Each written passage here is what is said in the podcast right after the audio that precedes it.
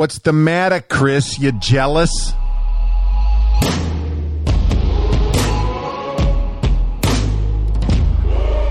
Welcome to No Sanity Required from the Ministry of Snowbird Wilderness Outfitters, a podcast about the Bible, culture, and stories from around the globe. right now, if you're listening to this and you are a regular listener, you're probably so confused by that intro. So that's from a story. There's a girl that used to work here. I say used to work here. Steph Gatton had her hand in everything at SWO. And so she was, she wore a lot of hats. She was part marketing, part recruiting, part programming, part my administrative assistant. She, this was in the kind of the golden era of SWO And we were growing from just nothing uh, as a ministry, just teeny tiny, our early beginnings. And Steph came in. I think it was in our first, our fifth year of operation that she came here, and the Lord just used her, man, in an awesome way. She she grew as a young Christian. I think she came here when she was twenty, and she spent ten years serving here. Met her husband here. He uh, Oliver was a, a dude that came and served. Went through our old school program, and then served on staff, and they got married and man, they're just they're an awesome family to this day. Got to see Oliver recently because he was at the Be Strong conference we recently had, and so which is uh, that's our men's conference. But they've got uh, a passel full of kids, awesome little little people that love Jesus. I believe I get man, I can't keep up with it. I think they got five kids. I think they got, but anyway, I, I'm getting sidetracked. So, so Steph was from Chicago. So she had this Chicago accent, man. We used to give her heck all the time make fun of her and give her a hard time. And she was also like textbook Yankee. Like, I'm not saying that to be ugly because so many of my friends and people that I love so much now are from up north, but it's always fun to give somebody from up north a hard time about being a Yankee. And you know the deal. You got to dish it. If you're going to dish it out, you got to take it. So, uh, I have to get made fun of for being a dumb hick and, uh, and for having a dumb hick accent which I'm okay with that too. So, uh, so anyhow, um, it's funny. So blah blah blah. So uh, back back to the story. So Steph is from. Sorry, I just got sidetracked. So just so you know, I'm a little ADD today. I've got the windows up. It's it's legit fall weather, man. It's like sunny and in the high 50s, uh, low 60s now. I'm I'm recording mid afternoon, early afternoon, and it's like, gosh, I bet it's 60 degrees, sunny. I'm in a t-shirt my little recording area, which is in my study area at my house, is in an old shed under a big, huge poplar tree, um, right under several big oak trees, and it's just awesome. And sun shining. Um, it's fall, leaves are turning. So anyway, uh, excuse the background noises you might hear; those are outdoor noises because um, I've got all the windows and doors open. But uh, so anyway, got sidetracked. So where's the where's the what's the matter, Chris? Are you jealous? Thing come from? It was a uh, some. I think Steph when she was working here, her accent changed not drastically, but like she lost that hard northern accent she had had as a kid, and she told us that, but we didn't realize it. You know, depending on where you're from, you don't think you have an accent. You think other people have an accent until you're around people from other places and you're the minority. So everybody pretty much has got an accent of some sort. And so she got, I guess she got off college and, and uh, then got to Snowbird and she just kind of, her, her dialect or her brogue changed a little bit. And so we saw this, uh, a video her mom sent her, I think it was an old, it was an old video home recorded video when she was a little kid and she said what's the matter chris? You jealous? And he was her brother. Chris was her brother. What's the matter chris? You jealous?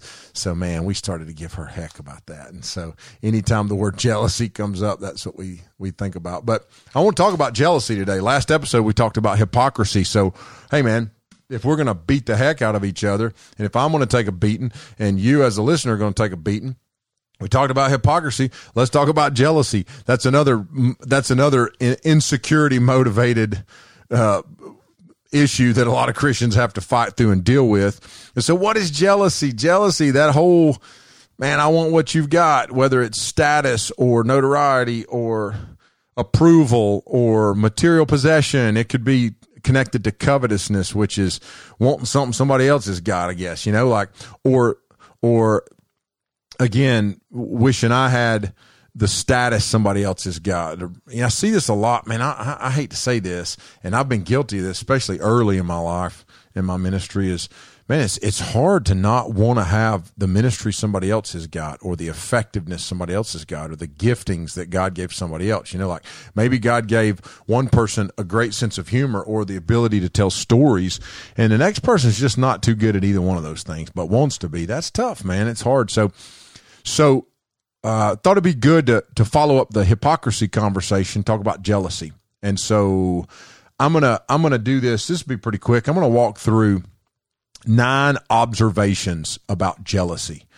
Nine observations about jealousy. The last one or the last uh, three so the first six are kind of like warnings, be aware. This is this is what can happen. The last three are more okay. Here's some things that are that's good to know where jealousy can be good or ways that we can combat bad jealousy. Okay, so let's just walk through these nine things. Thoughts on jealousy. Number one, jealousy grows from dissatisfaction with Jesus and what He has for me. There's a lack of satisfaction and so I need to press into Jesus and press into his word because that's going to be the source of my joy, confirmation of my identity, and satisfaction with who I am in Christ. Man, I can't, that, that one's number one on the list because it's so important to learn how to be satisfied in Christ alone. Um, man, the, the Lord has done so much for us and each one of us that has received the, the beautiful gift of salvation and his very wonderful grace to save us. And most of us have so many things we can be thankful for. And i know a lot of our i know a lot of people are hurting a lot of people dealing with abuse or anxiety or depression or loss. Man somebody that you love has died and you're and you're dealing with difficulty. But jealousy is a different level of dissatisfaction that says i'm i'm dissatisfied with the giver of all things which is the lord and I wish I had what this other person has. And so jealousy the first thing the first observation is just recognizing that jealousy grows from dissatisfaction with Jesus and what he has for me in my life. So first observation. Second observation. Jealousy dehumanizes others. People become hurdles, obstacles, objects, etc. Read that again. Number two, jealousy dehumanizes others. People become hurdles, obstacles, objects, etc. So think about uh, think about Cain and Abel, right? So Cain and Abel are the first two guys that we see in Scripture who are um, who are not uh, the first two humans born. So Adam and Eve, God creates, and then their first two offspring are Cain and Abel, these two brothers. And most everybody knows the story, but the one brother, Cain, is not satisfied with um, the situation and the circumstances. Um, God has accepted Abel's offering and has not accepted Cain's offering, and and so uh, what what the jealousy that Cain has does is it dehumanizes his brother Abel once he's dehumanized him, he's just a hurdle. He's an obstacle. He's not even human. He's an object. So he kills him. He destroys him.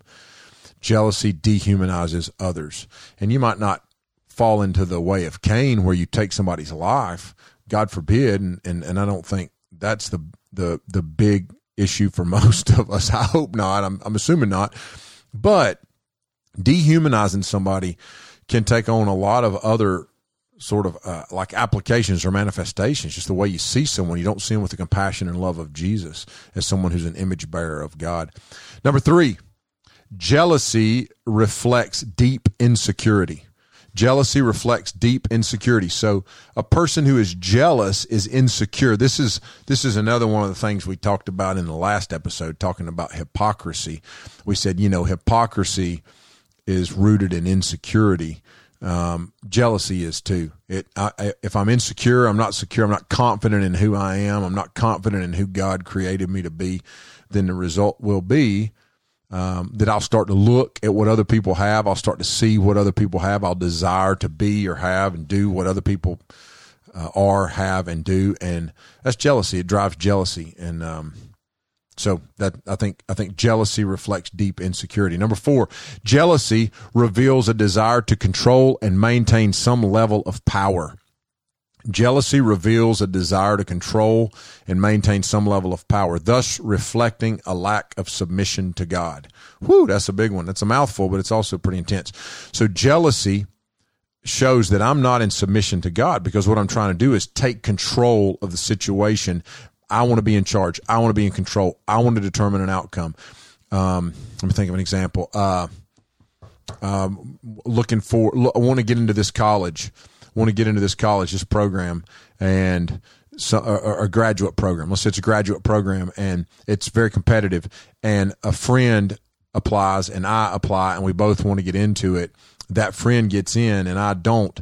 Do I trust that that's part of God's plan and purpose for my life, or do I become consumed with consumed with how can I control the circumstances, and and and not submit to God, but try to force something to happen that isn't in God's plan. And it, and so then it could be that that's driven by great disappointment, but it, it could be motivated by jealousy at what someone else has gotten to experience that, that is clearly not God's plan for me. Number five, jealousy robs a person of joy. That's self explanatory. Jealousy robs a person of joy. You cannot be a jealous person who is also a happy person. Just Simply put, jealous people are not happy people. Jealous people are not happy people. Number six, jealousy brings others along with you. You will drag others into the fray. This will take on the form of taking sides or choosing teams. So jealousy brings others along with you. You'll drag others into the fray. In other words, my jealousy will motivate uh, other people to act in one way or another. So if I'm jealous, it's going to affect the way I'm acting towards someone.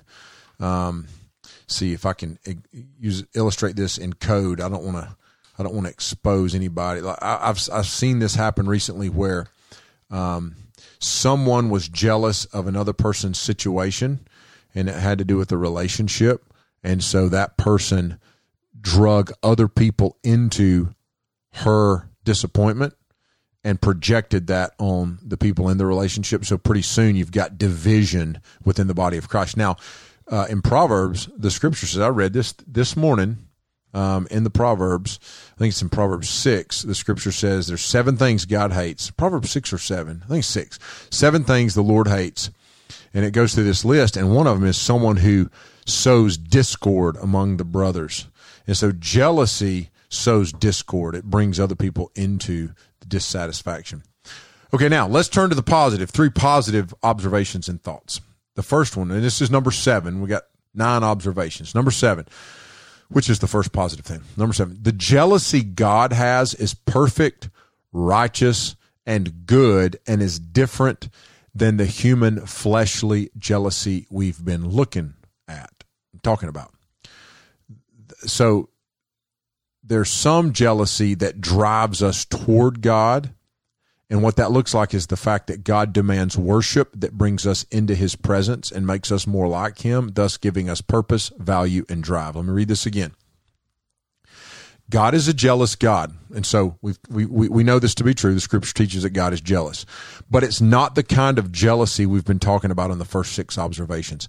The jealousy God has is perfect, righteous, and good, and is different than human fleshly jealousy. That kind of jealousy drives man toward God, demanding worship that brings us into the presence of God and makes us more like God, thus giving us purpose, value, and drive. So, in other words, because everything that God does, everything that God thinks, everything that God says is is good and right and true, then when God when the scripture speaks of God being jealous, then that's a good jealousy. what it means is it's it's a jealous passion for his own glory that when we are drawn into that and experience it, we gain more purpose and value and motivation. So it's a good thing. Uh, number eight, eighth observation. There's nine of them total. Eighth observation. There is such a thing as good jealousy, but it looks like Jesus and works to make me and others more like Jesus, not less like him. For instance, uh, a godly mom or dad would be uh, uh, jealous for his children or her children against the world and what it offers and its delusions. So I'm gonna be jealous for my kids. I want them to, I want them to desire what is offered in terms of fellowship and community and love in the home than to look to the world.